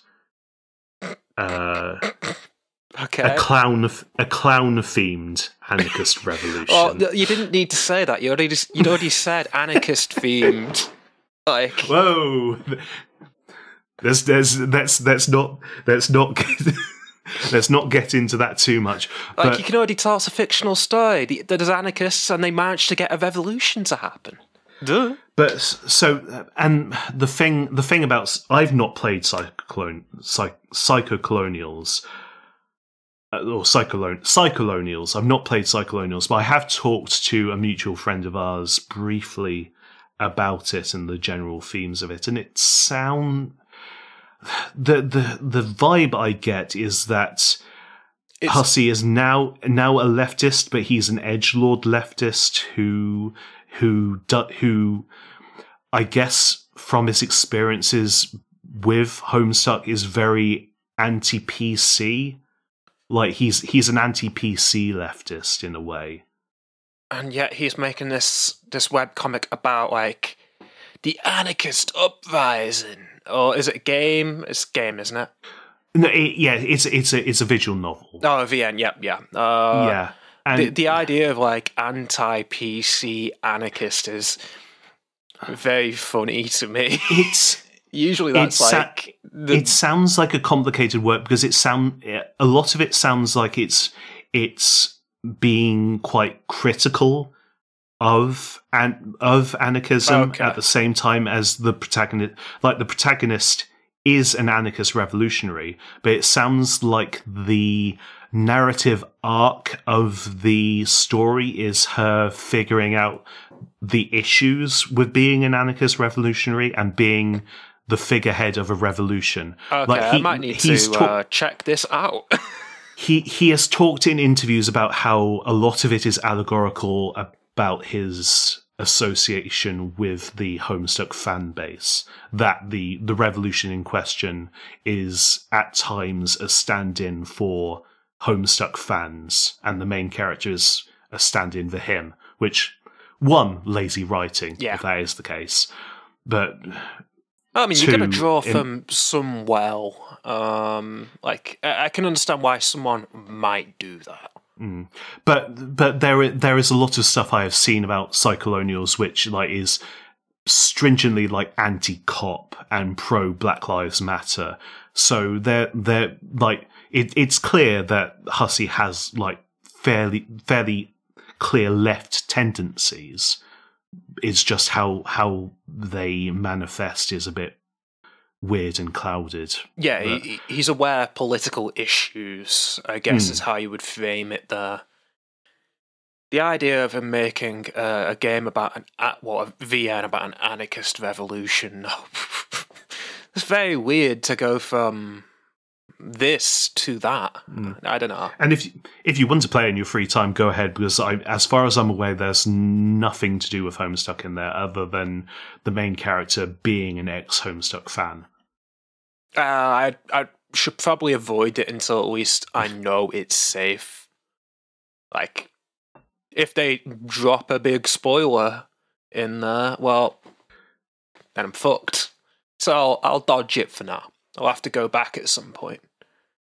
Um, but yeah, so he, he's sort of made a bit of a journey. Uh, one person He- gets yeah. shoved out uh, of Homestuck. Oh, yeah, yeah, we- team. Yeah, Yes, yeah. So uh, early on, within within the scope of the first few episodes, as we have it planned, so the last major contribution he makes is during Act Four, Mm. but uh, the majority of the work that he did was in Acts One, Two, and Three.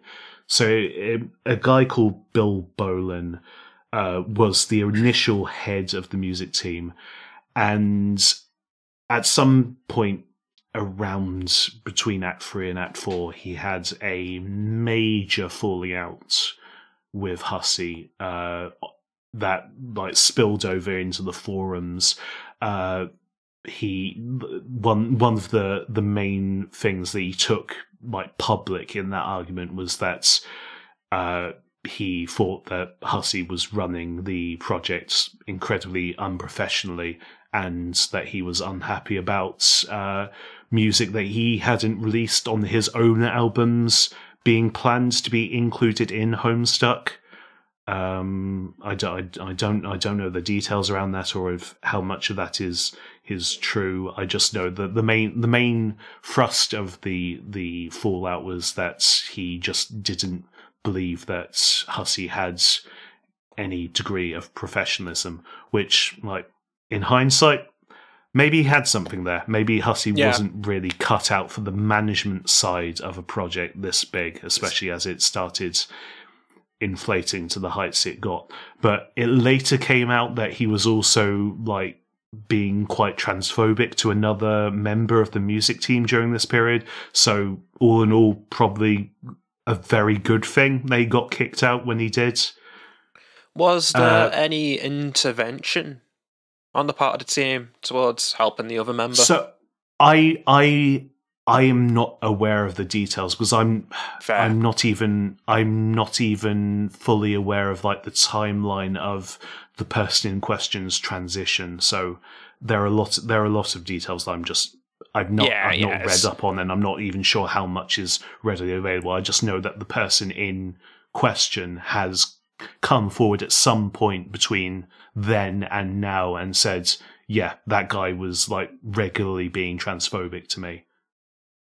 Okay, okay. So they they sort of leave leave the Yeah. project, possibly because of issues like that, possibly not. Uh, it sounds like it's Yeah. not not because of it though. Um, it sounds like it's more of a coincidence that's happening alongside his exodus. Uh, it's hard to say. Yeah. Yeah.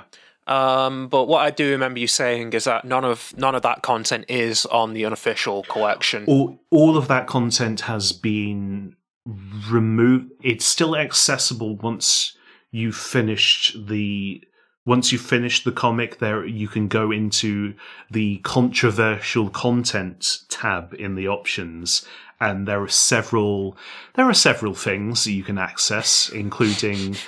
Including uh, that time that Andrew Hussie wrote fan fiction of Homestuck, which included blaming uh, Albert Einstein for the Holocaust. But we're not going to get into that. What? I'm just, I'm just going, I'm just going to drop that and move on. Unironically Uh, blamed him? it, it, it, Is it an is it a part- reasoned as- argument? as part of the narrative, he blamed him. It's an, it's, it was alternate history. Okay. It- and like like we said, Andrew Hussie is an edge lord who, Yeah, yeah. who just uh, make makes a lot of really questionable writing decisions, and that at that point, like he was like fully unhinged. Like, and I I still think he he is probably like fully unhinged. Yeah. it- Who knows? Who knows? We'll like see. We'll we'll see. We'll see what is next. If if he has a further project, whether it's going to sink deeper into like clown clown related psychosis. Ah, you can't remove the clowns from the man's mind. They're always It- there. There, it, it, there, he has three great loves that are present in his work, and that's clowns, horses, and bad rap. Like God, either writing it or making fun of it. God. He- just sounds like the lamest guy. Just the lamest possible person. I mean, yeah, like that he he's certainly the person involved in Homestuck that I respect the least, Mm. and that and that's impressive as as the main creative lead on on the piece of work to to engender that much uh, antipathy. But he he he has he hasn't he hasn't made a good case for himself in recent years. He every every time he sticks his head above the parapet, it's just to to be weird and antagonistic. Mm. But again, that a lot of that is stuff that we can't really discuss until all of this is over Yeah. because it, it's it's relating to how how Homestuck ends up and how the the the errata around it is handled. Speaking of over, I think we've more or less covered everything that we would want to cover in a episode We- one slash prequel episode, unless you've got something else, a I, burning. th- I think we've been I think we've been fairly exhaustive. Yeah, Uh, this is twice the length of as the, the original version. Actually, so much more and exhaustive. that that's impressive. and I think we covered actually quite a bit of new ground Yeah, compared we to did, yeah. our last discussion. uh, you covered most of it, though. Uh, for anyone, Oh, yeah. yeah, for anyone, For, for anyone listening, for anyone listening who hates the sound of my voice, don't worry because the, the onus in future episodes is going to very much shift to Carl as I am unable to talk about a lot of things. Yeah.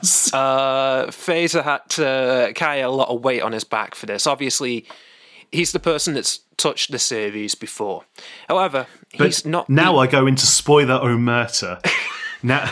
I was going to say, however, he's not the only person who has touched the story before. Uh, if you have any ideas or anything you think we missed out in this sort of conversation that we've been having here, uh, I am eager to be corrected. If if I got anything wrong, or if I if you have any interesting facts related to anything that I I covered, please share it with me because yeah, uh, you can. that, that's that's the that's the aim here. We want we want you to tell us about Homestuck. this is Oh, your chance. The- No. This this is a therapeutic experience for me as as someone who has now read through Homestuck twice in its entirety and wants to at some point stop thinking about Homestuck entirely. Maybe this will be like maybe this will be it. yeah, maybe he, this is this is getting it all out into the world. he wants the, the the sanitization to be cleansed to Homestuck. But if you want to do that, you can contact me at theapuk at gmail.com. That's theapuk at gmail.com. And if you also want Please to... don't no no spoilers. Yeah, though, no because, spoilers. because Carl is the one Yeah. running that account. Um, however, uh, what I would be interested in hearing is what does Homestuck mean to you? What what what was it in your life at the time that you ran into it? Like the the thing that always sticks out to me is like the fandom for Homestuck is so large, it is so strong, um, that it clearly means something to most of the people who have read it and embraced it. I, I don't understand what makes someone embrace something that zealously.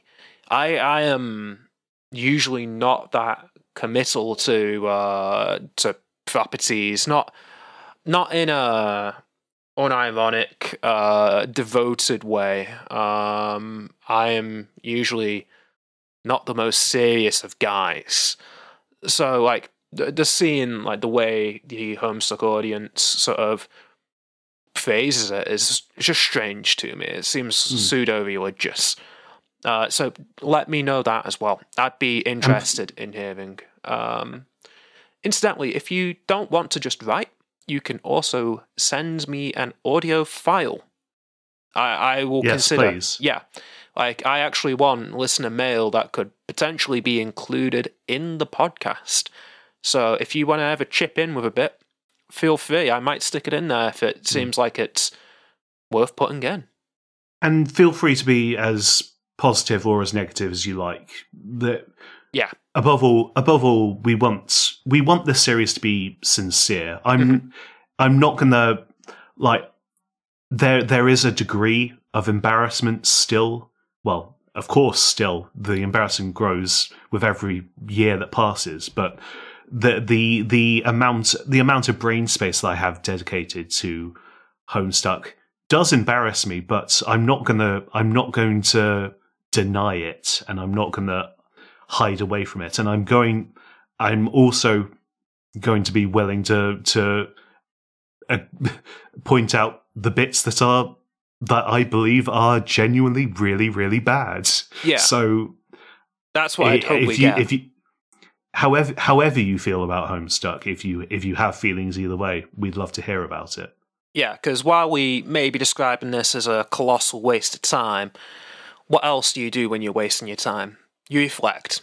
You you look back on things. And if you're reading along at home, again, why are you? But if you are, in the next episode, we're going to be covering pages 1 through 440 of Homestuck, which is the entirety of Act One and the first third of Act Two.